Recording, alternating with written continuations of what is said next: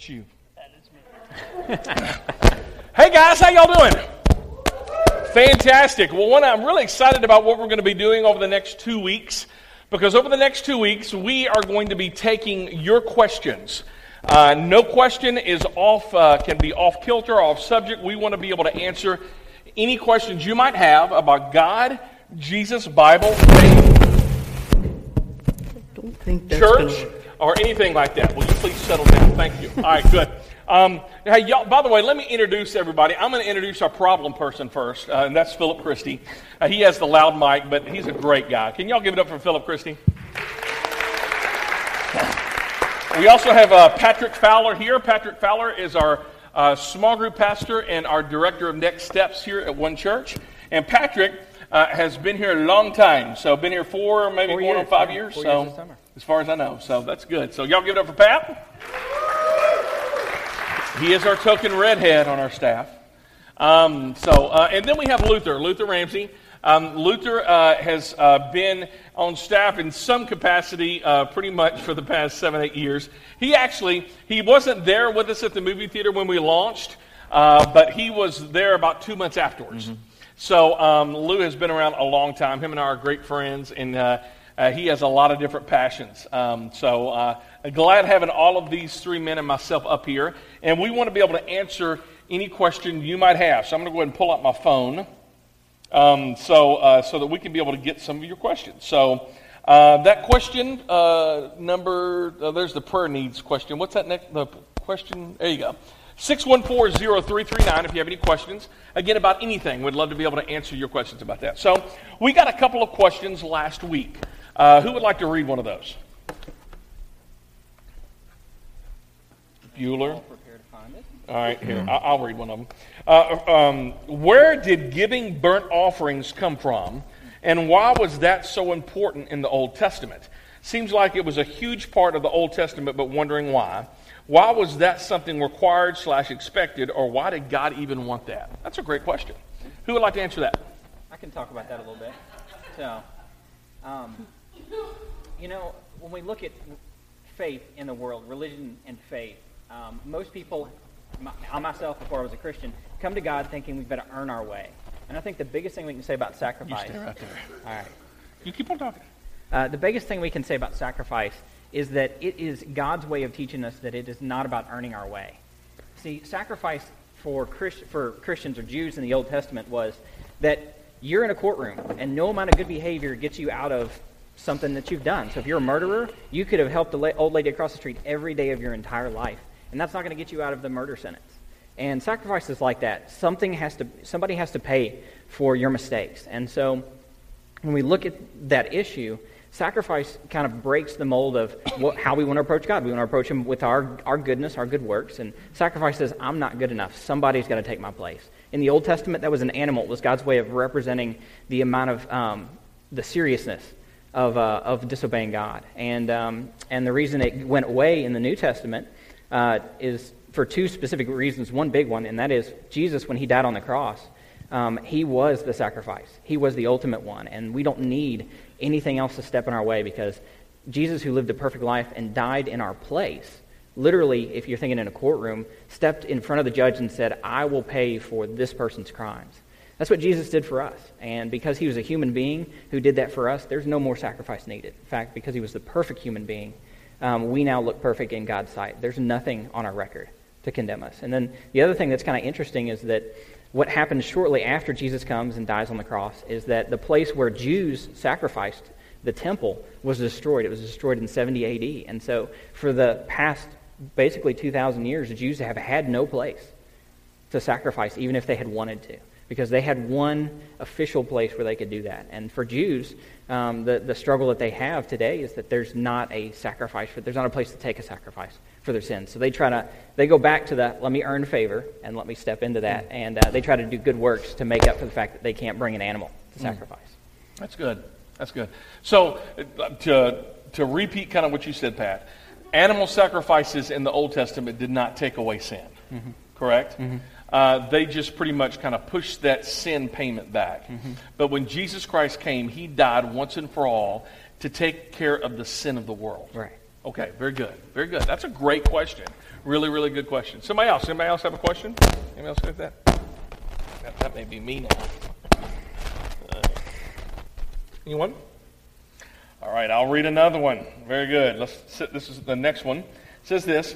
Uh, also, um, why does God seem so angry or intolerant in the Old Testament compared to the God that we know in the New Testament? How would, uh, how would just, uh, he would just allow people to obliterate one another or, or, he would do it himself? All right, quick question. Anybody has ever been that, you've been concerned about the God of the Old Testament? Seems a lot different than the God of the New Testament. Anybody else? You'd be so bold to raise your hand. I, have been there. I have. Um, it seems like the God of the Old Testament just seemed really angry, and the God of the New Testament, he finally, you know, maybe got some medication and, uh, and, and kind of evened him out. And uh, it, you know, even though I joke about that, I'll simply say this that I believe that the God of the Old Testament and the God of the New Testament are the same God. Uh, he hasn't changed. In fact, uh, there's verses all throughout the Old Testament and the New Testament that says that God does not change, uh, that He is the same yesterday, today, and forever. So, why does God seem uh, so different in the Old Testament than He does in the New? And I would simply say this is because uh, God actually he uh, communicated and he worked with people in the Old Testament under a certain covenant. This is very important for you to, to kind of get a grasp on because all throughout the Bible, uh, God uh, he works with people through these different agreements, and that's what a covenant is. And in the Old Testament, uh, his covenant was made with his people, the Israelites, uh, and it pretty much goes all the way back to Abraham. And that covenant, uh, he kept on saying, I want you to listen to me, I want you to obey me, I want you to listen to me, and I want you to obey me. And the problem with the Israelites is that many times they wouldn't listen, and if they did, they wouldn't obey. And uh, you probably know what that feels like. Anybody has children? Dear Lord, right? I mean, how many times have you told them to, you know, put your stuff away when you get home from school? It's just like, ah, right? And, and God, I, I really do, in a lot of ways, felt the same way that you and I feel. So uh, he, he uh, that's one of those uh, revelations that come that, that, you know we can't do it on our own. There's all throughout the, uh, the Old Testament and the New Testament. It says that uh, our righteousness are like filthy rags in Isaiah. Uh, we have all sinned and gone astray. The same chapter in Isaiah. Um, that in Romans 3.23, all have sinned and fallen short of God's glorious ideal. So it's like we could not do it. So Jesus came and did it for ourselves. Now, let me say this. I'll throw another little wrinkle in here. Is many times when we look at like Joshua and some of these other places, it says, I want you to go and I want you to destroy everyone. That seems unfair. And I get that. But here's the thing you got to realize is we don't know what God was doing in those cultures because it's not in the Bible. You see, God has given us His Word, but that doesn't contain everything that He's done. In fact, this is what's so interesting, uh, Pat. I remember going uh, learning about this when I went to seminary. In Genesis, when uh, Abraham meets uh, the high priest Melchizedek, right? I don't know how to spell it, but I can say it. Uh, he came from the Canaanite people that God was doing some work in the Canaanite people, supposedly the Israelites' enemies, before there was any, any, any Israelites whatsoever. So, uh, and evidently the Canaanites rejected God. So again, God ended up working through the Israelites. So, um, uh, and, and, the Canaanite people was left uh, and to pretty much get the consequences of their sin. So I just think that's interesting to say, okay, from outside looking in, that doesn't seem fair. And, and some things I just don't know about. You just have to be okay with the tension. So anybody else want to answer that a little bit yeah, differently? I, I, want to jump on that. Yeah, it's ahead, funny. I kind of went the same direction you did when I looked at this question last night. Um, kind of the first thing that came to mind was parenting. You know, we, we have been singing the song "Good Good Father" and um, talking about God as a perfect father. And you know, it's, I've I father a few children, and um, and so I have like my own basketball team with some a few subs. hundred, right? And so, but one of the things you have to do as a parent is if you tell a child, "If you do this, I will do this," and you see parents who say, "If you do this, I will do this," and then they don't and then they don't, and then they don't. And what they have done is they've created a child that none of us want to be around. They're awful. You know, they don't think there's consequences to their actions. Um, and, one of the things we say in our house a lot is that discipline creates self discipline. That the reason that we're disciplining you is so that eventually you'll step out and discipline yourself, and I won't have to. Uh, I had this conversation actually last night. I was like, I don't want to get on to you. Like, I told you once, if I didn't have to tell you nine more times, that would not ruin my day. Uh, and so I just think there was this thing that, you know, one of the things I like to talk about God in the collective when we meet on Tuesday nights is a couple ideas that one, God is enough. That, that whatever it is you need God to be enough of, He is.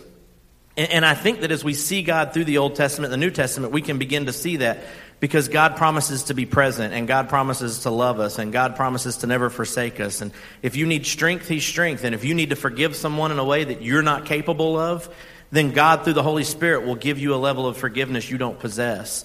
If God, like for me, it's smelly people. I struggle with smells. So God's always going to put someone in front of me that needs to be loved who smells.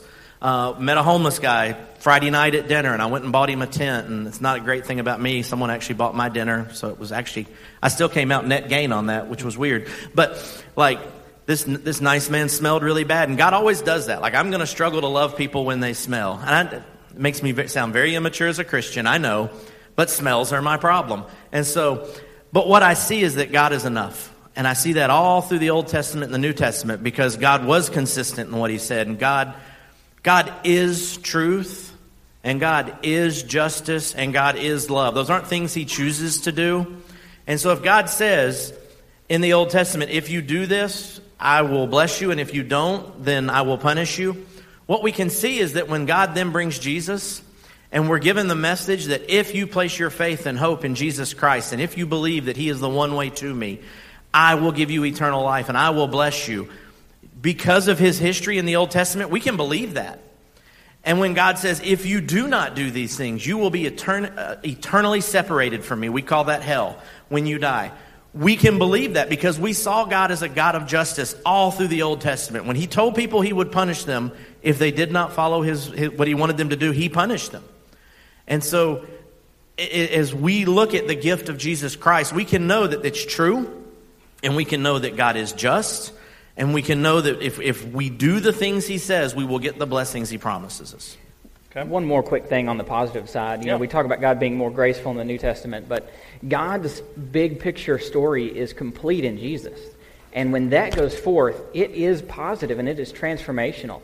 And a lot of times, the way we, the reason we look at um, Jesus is being so positive is because he is completing the picture of what God wants. And that completed picture is so persuasive that the world is literally coming to Christianity as their faith. I mean, we, it, it's so funny. English speaking Christians used to be the dominant group of people for almost 2,000 years.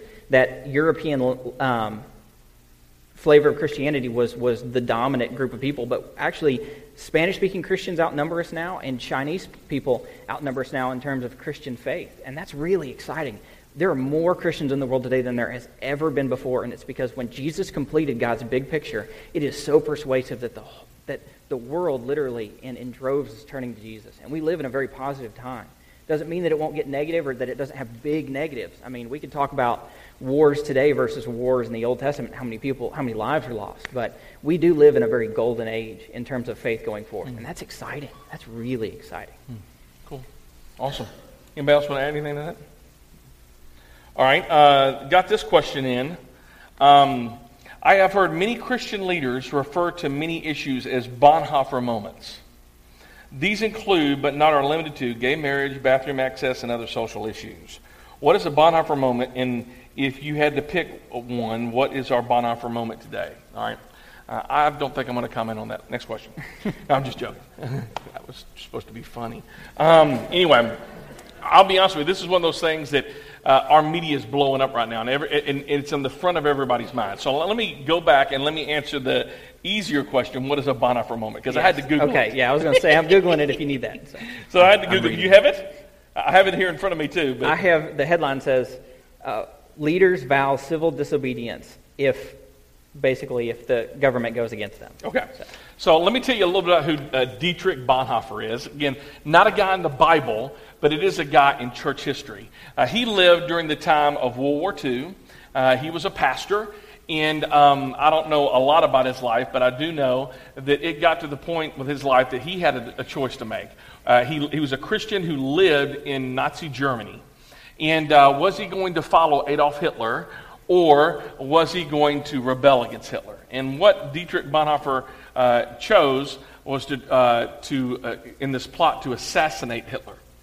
So, um, So, anyway, uh, so basically the whole idea is civil disobedience. What do you do with that?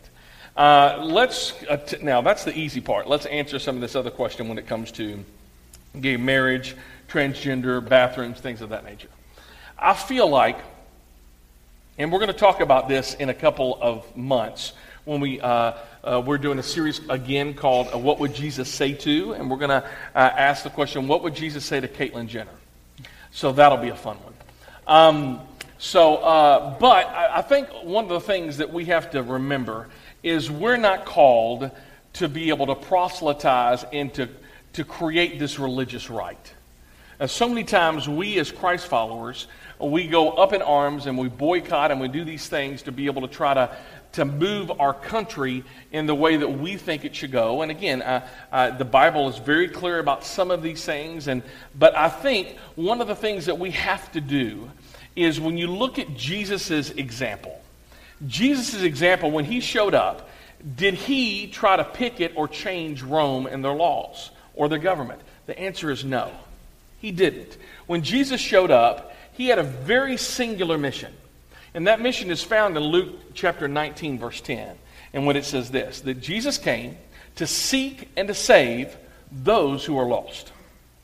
So if that is Jesus' mission, he did not allow politics or even uh, religious kooks of the day or anything like that to be able to get him off mission.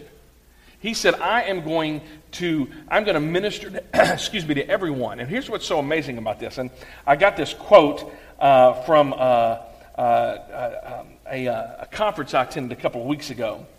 Um, but it's this whole idea that Jesus ministered to everyone, no matter of what their actions.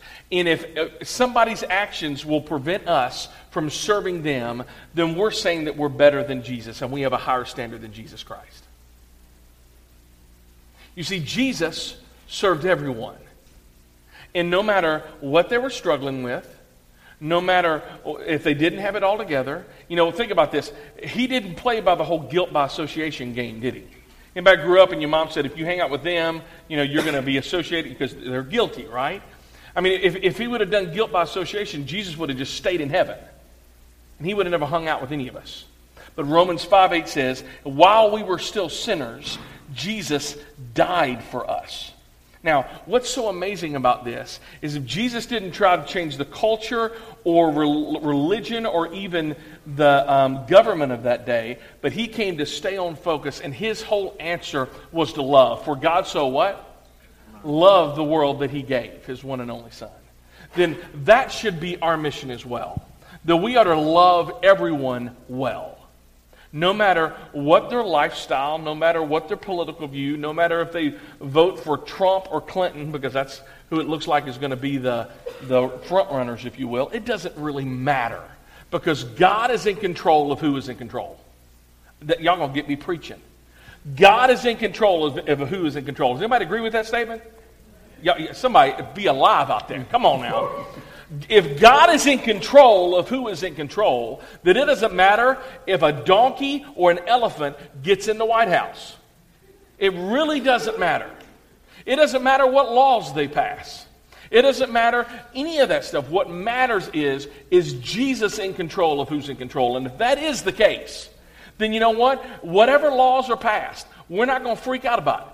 Because our job isn't to change laws. Our God is to love people so that God can change hearts. I'm saying we. Bam! If we. Uh, Let me have the mic. Just saying. All right. Uh, to your point, I mean, we firmly believe in the, the philosophy we approach ministry with is if we can get people to fall in love with Jesus, we think morality will, will change for them. And if enough people meet Jesus and their morality changes, the laws will change. Mm. And our goal, if there is a goal to change laws, is to change hearts. And if we change enough hearts, we'll change laws eventually. So that's good. Um, sorry, I, yeah, I wouldn't go into the applause. So let me give one to Philip because I know Philip's got one that um, is really good that I want to answer. And it, it's um, the question says the books of the Bible were written over a long time span. I don't know if you guys know there's 66 books, 40 different authors in, in Scripture. It's really a collection of things, not so much a book itself. And, and uh, the question is, how and where were they all found and gathered into one book? And who originally started kind of compiling that together? Yeah, so the books of the Bible, they actually, going from scripture, what our New Testament authors would have used, that would have been mainly the books of the Old Testament. That's your books of the prophets, uh, the, the Jewish Talmud, the first five books of the Bible, things like that. Um, all of these, they were pretty much just widely accepted, and they never really, there was no real compiling of it.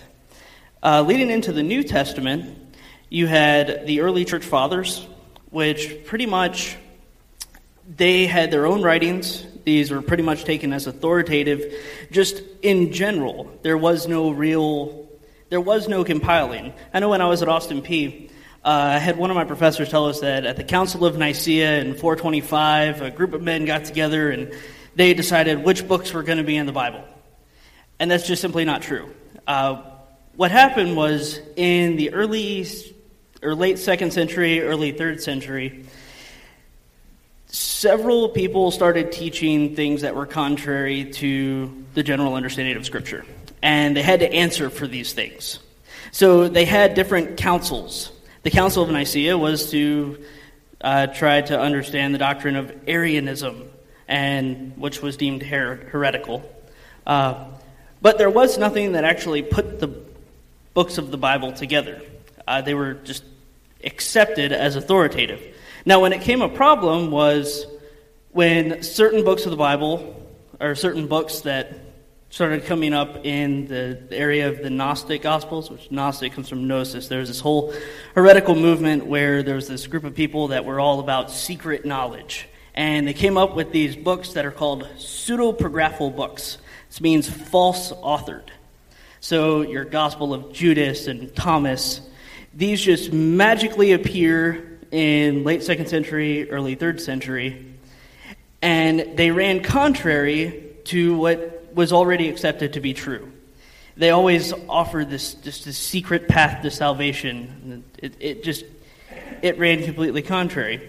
So a little bit later at the Council of Trent and the Council of Carthage, they affirmed most of the books of Scripture. In fact, all the ones that we see in the New Testament. So, yeah, we, we have basically established grounds on which books we can reject, things like that. So, Thomas, Mary Magdalene, Judas, stuff like that's rejected. But the books of the New Testament that we have today in our canon, those are authoritative. That's, that's a good point. There's a great resource about this if you want to uh, read some more about it. It's called um, uh, Breaking the Da Vinci Code by Darrell Bock, one of uh, Patrick and I's seminary professors at Dallas Seminary. And if you've, if you've seen the movie Da Vinci Code, it's pretty awful. If you've read the book, it's really good um, uh, because books are always better than movies usually. Um, but some of the jacked up stuff that's in the, the Da Vinci Code, uh, pretty much all of it comes from the Gospel of Thomas. In fact, there's a, there's a Jesus movie coming out where Jesus is a boy. And I, what, does anybody know what it's called? Um, it's just, it's pretty only of Jesus as the boy.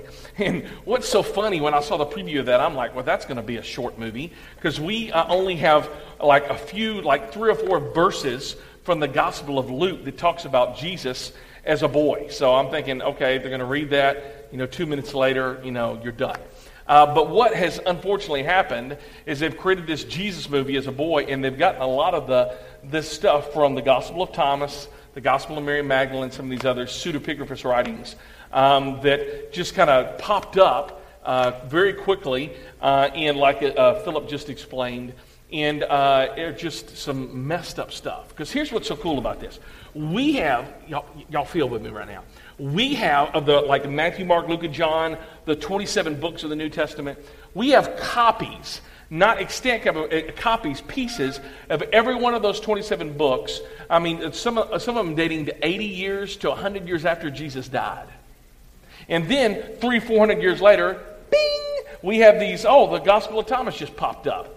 And it's pseudepigrapha, and he explained this because somebody wrote it, that's the pigrapha, pseudo under a false name. Somebody says, Well, I'll try to uh, wreck Christianity, so I'll say I'm Thomas, and I'll write all this weird smut out there. So, and that's what it is it's toilet paper.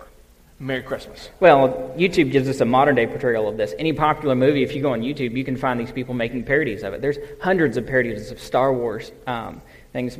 In, in that day and age, it was harder to, you had to get together and talk about what you observed and where this came from that you heard about it. Mm. Uh, in our day, you can do a lot of that research personally and, and individually. So they had to get together to make decisions about where did this really come from? When did you guys first see it? Did I, did I miss this? Was it there a hundred years ago, or, or is it just now showing up? And they got together at councils, that's what they were called, and had some of those discussions. But Sweet. their their decisions are documented. Like you said, a good book will explain in detail a lot of that stuff. So, quick question about you, Philip. T- tell, uh, tell everybody kind of about your background, your schooling, some of that stuff. Yeah, so I'm a senior philosophy student at Austin Peay. I served as the president of the philosophy club for a year and a half, and uh, I was I took a lot into organizing debates and discussions and participating in those debates and discussion, primarily surrounding the existence of God and uh, some other random issues. Sweet. His passion is something called apologetics, which, uh, how would you explain apologetics, Patrick? It's answering questions like the ones that are being asked. Does God exist? How do we know? Um, is he a good God? How do we know? It's, it's kind of answering those questions in a relevant way to the Yeah. current generation. So it actually comes from 1 Peter 3:15, which always says, "Be prepared to make a defense for the reason of the hope of the, the hope that's within you." And where it says to make a defense, that comes from the Greek word apologia, which means to make a defense. Would you call me? Just like, In just a plug too, Yeah. the group that Philip uh, leads here at One Church in connection with Austin Peay is a group that discusses these big faith questions and really digs deep into them. So if you're the kind of person who those are kind of the questions you want to ask, Good. we have one group that's very definitely for you, and the other groups are probably not quite the same fit. So. That's good. So, sweet.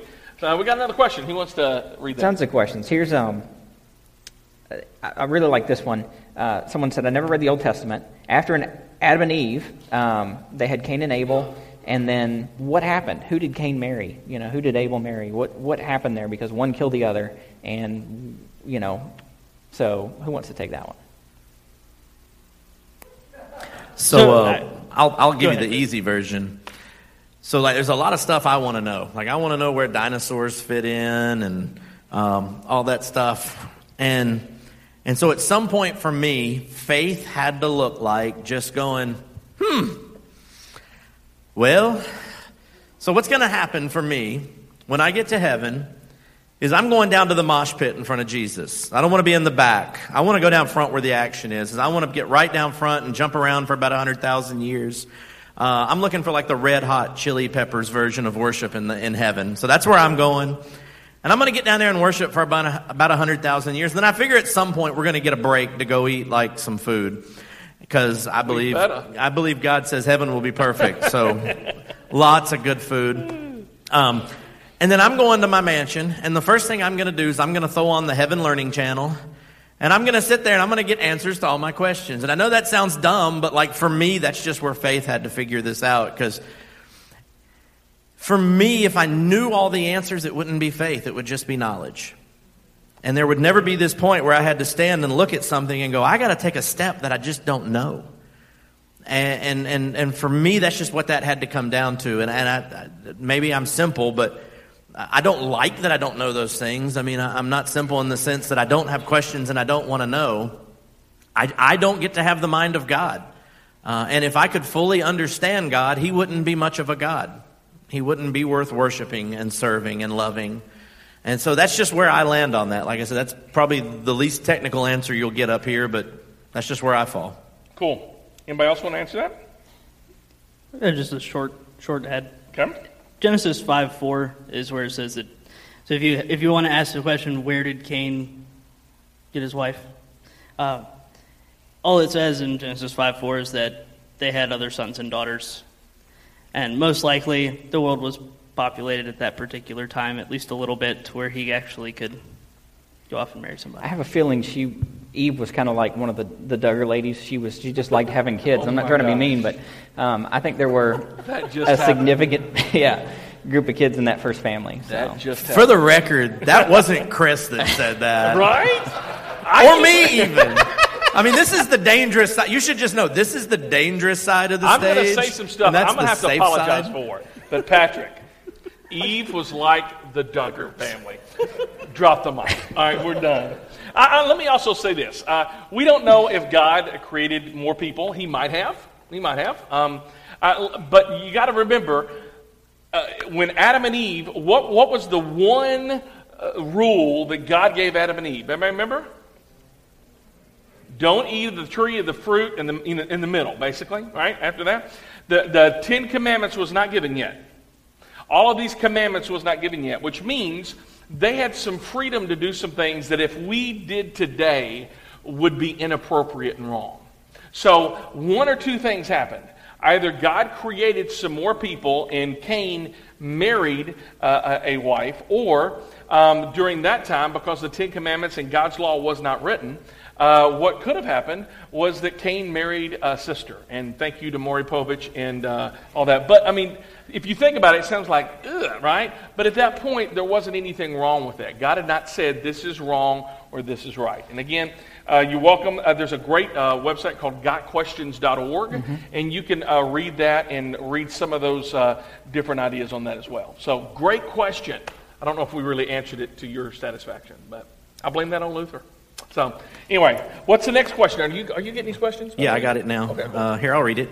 Um, a little help with forgiveness. Hmm. Understanding what Jesus says about forgiveness. What do we do with an unrepentant adult child that we know will break our heart at every opportunity? Um, I want I'll take this real quick, and then I'll let someone else speak. Uh, the, uh, just an easy verse on that's Ephesians four thirty two. Be kind to one another, tenderhearted, forgiving one another as God in Christ forgave you. And, and for me, there's a very that's a personal moment. Um, many of you know my wife and I adopted about almost four years ago, and uh, it was a really hard first year, um, to say the least. And um, it, to go through an international adoption means you cash in your 401k and you sell stuff and people give you money and it's just awful because i'm a very prideful person and i don't like people to help me and do things for me and and then you bring these children home and you think they're going to be like thankful. And what you don't realize, and you, you do, like intellectually you know it because you do training, and but you think they're going to be thankful, and what they are is they're ripped out of their culture and they're orphans who've lost parents. And they come home and they look you in the eye at times and they say things like, I hate you, I want you to die, and I don't want to be here anymore. And I remember a Thursday night that I was home with the kids alone, and Rhonda was uh, at Minivan Mayhem. Um, and my daughter looked me in the face and said that. And my face could not register that. And I just had to tell her what we always told her was, I love you, and I'm sorry that you're not where you grew up. And I'm going to love you forever, and this is your family. And then I put her to bed, and I went in the living room, and I was angry. Like, really angry. And the next day, we left to take our students to Gatlinburg on a weekend retreat. And the entire weekend, students kept coming up to me and wanting, to, wanting me to explain to them if God could continue to forgive them when we sin and when we disappoint them. And how many sins do I have to do before God stops forgiving? And, and at one point, it finally hit me. And I just remember thinking, God, I knew this answer already. Like intellectually, you didn't have to do that to my heart Thursday night for me to explain to a child that I get up every day fully knowing the cost that God paid to have a relationship with me. What we read in the Old Testament is the love story of God pursuing us and proving that His word was true, so that when He sent Jesus, kind of back to that first question, He paid everything for me. Forget you. For me, He paid everything. And some days I get up and I look God squarely in the eye and I say, I don't love you. I don't want to do this your way, and I'm going to do what I want. And God stands there and He looks me in the eye and He says, But I love you, and you're my son, and there's nothing you could do that would ever make me stop loving you. And that's the picture of that question. You're, you're going to forgive because God, through His Holy Spirit, is going to give you a level of forgiveness that you don't understand. I always tell, we work with young adults, and I always tell them the best thing about being an adult is you get to choose who hurts you. And so at some point, you can love someone without allowing them to hurt you. You can, now, it may cost you something. It may cost you your family. It may cost you relationships. But you can walk away from pain. Uh, I'm not talking about marriage is a whole other topic. marriage is a commitment to be miserable with someone for the rest of your life, and some days are better. But, but in other relationships, like if someone is hurting you, you can forgive them and step away. Like I know, I, I know I've counseled people who've been raped and, and hurt, like as children or as adults, and, and, and, we counsel them to forgive. We just tell them don't ever go near that person again. Um, and, and I even got some guys at one church who are still working on Christianity, and if they come near you again, tell me. Like we'll send them to take care of it before they get saved, because we got like fifth group guys and stuff. They'll never find a body. So, but go ahead only addition to your point, Lou, is in the New Testament, Peter has the same question, and he comes to Jesus and he says, I'm going to be gracious. Jesus, how many times do I have to forgive my brother? And he says, and I'll, how about seven times? Doesn't it sound like a good answer, Jesus? Seven times and they're done? And Jesus says seven times 70, which in that culture basically means stop counting. Stop counting.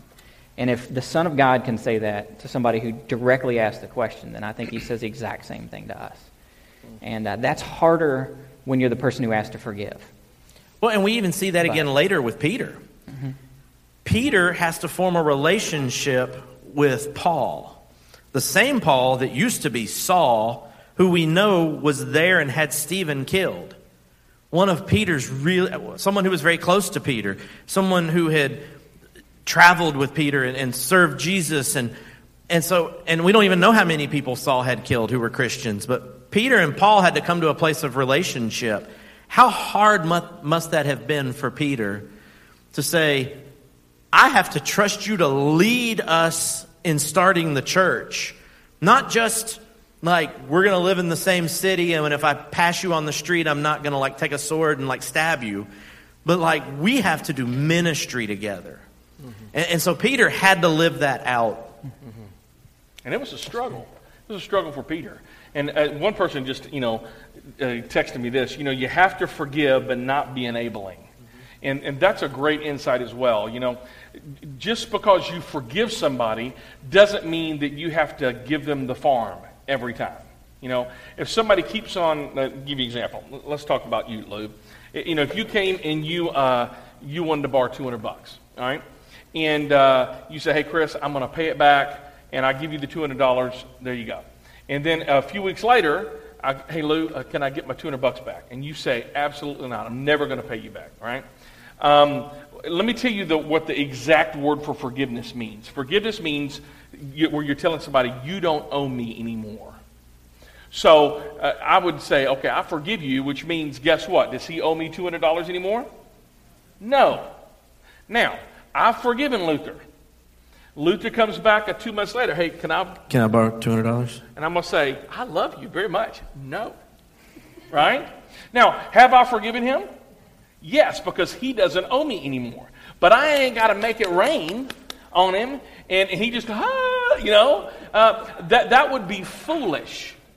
We have to we have to put up boundaries, and there's a great book. Let me tell you what it's called. It's called Boundaries by uh, Clark and Townsend, right? A Cloud and Townsend, excuse me. And it's a great Christian book that talks about, okay, how you can forgive, but you have to create boundaries so that people don't keep on and on and on and where you're enabling them.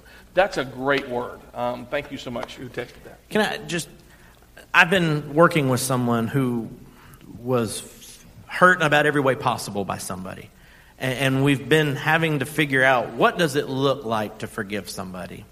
And, and so for this person, we had to come up with a very the most basic definition of forgiveness I could help this person uh, in trying to forgive the person who's hurt them. And, and, and uh, the, the definition that we're operating on now, until we can move on to something else, is not wanting that person to go to hell being okay with that person receiving the same grace and love and forgiveness from God that you do. And for some of you that have been hurt deeply, like someone stole your childhood or stole your innocence, or like that may be all you're capable of. And, and I would say that if you're going to pray for something, if you're going to pray for the Holy Spirit to give you something, start there. You don't, have, you don't have to wish blessings on their life. You don't have to wish that they hit the lotto. You don't have to pray that God gives them a perfect husband or wife. But you've got to, you've got to pray and understand that God loves them the same way that He loves you. And it, it, it's not fair, and it doesn't make sense. And, and nothing about God, for the most part, to me, is fair or does make sense. Um, because if God was fair, none of us would get to go to heaven. Like, none of us are going to earn our way to heaven, right? It's, it's all through grace. And so, some of you, that may be what you need to be praying for right now. That that person who hurt you so deeply, that you're okay, that God's going to reach out to them, that the Holy Spirit's going to work in their life in such a way that they're going to be drawn to God. And that if they accept that, they get to go to heaven just like you. And then maybe later, God will give you some additional level of forgiveness. But, but if you're struggling with forgiveness for someone, I would offer you that as maybe the, your first step in forgiving someone. Mm, There's one more question I want to touch on before we, we go. Um, it says, I believe God has a plan. I believe He can turn all bad for good. But how do you explain or rationalize all the horrible things that happen in the world? Or all the good, faithful people who are not healed, uh, whose lives don't work out despite their unwavering faith? How do you continue to be faithful and not get angry or bitter when it seems like your life is working out according to His plan, but it's pretty much going to suck for a while, if not forever, for a very long time? I love the honesty. Let me just say this. I love the honesty of that question, and thank you. I've kind of been here myself this week. I, have got a friend who's my age that I learned probably has terminal cancer. And it's very hard for me to think he's going to leave kids behind. Um, it's very hard for me to think he deserves to have to walk through that. And, um, and I've struggled. And it's, this is the reason people run away from God. They go, if he's really good, why is the world so bad? If he's really good, why is this person I love, usually it's a person that you think of, struggling so much? And what I would say is the thing I love most about the Bible is it's real. And there are constant reminders of that. There's constant people venting just real emotions to God. And I would say it is not wrong to be angry with God. It's not wrong to be frustrated or upset or confused. Mm-hmm. In fact, it's the best thing you can do is vent all of that to God. That's the whole book of Psalms. That's the majority right. of that is venting anger right. to God. And there are a couple lines where he even says, I want this person to go to hell, God. Like, I really want this person to go to hell. And he's processing the anger and the emotion. The worst thing we can do is to bottle that up or to run from God because God ultimately holds the answer to that. And the best advice I can give you as a pastor is surround yourself with friends um, and keep the line open to God and let both people speak into your life. Let the friends be there to love on you and let God have room when the time is right to give you the answer that you're seeking for. And uh, the one thing you'll walk away from is not the answer. The one thing you'll walk away from a difficult time like that is knowing God's with you, knowing God was there in the midst of that struggle. And that will mean so much more than some answer that we can give you from stage or that God could even give you in print. Pat, would you mind praying yeah. for those people right now who uh, maybe are feeling anger towards God, anger towards somebody else, and they're struggling through forgiveness? Yeah. Father, um, this is the hard thing, God. We're in a very imperfect world. And I struggle, God. I really do. I've been angry with you this week over a friend of mine who I don't want to lose, and I don't want to even see suffer. And so I pray, Father, that today that you'll be with us who are in a difficult time of life. We're in a bitter, um, we have a bitter attitude. I hope, pray that you'll receive our anger and our bitterness. And that, Father, beyond that, you will just blanket us with your comfort and your presence so that we know, even though we don't feel like we have the answers, we know that you're there with us. In Jesus' name I pray.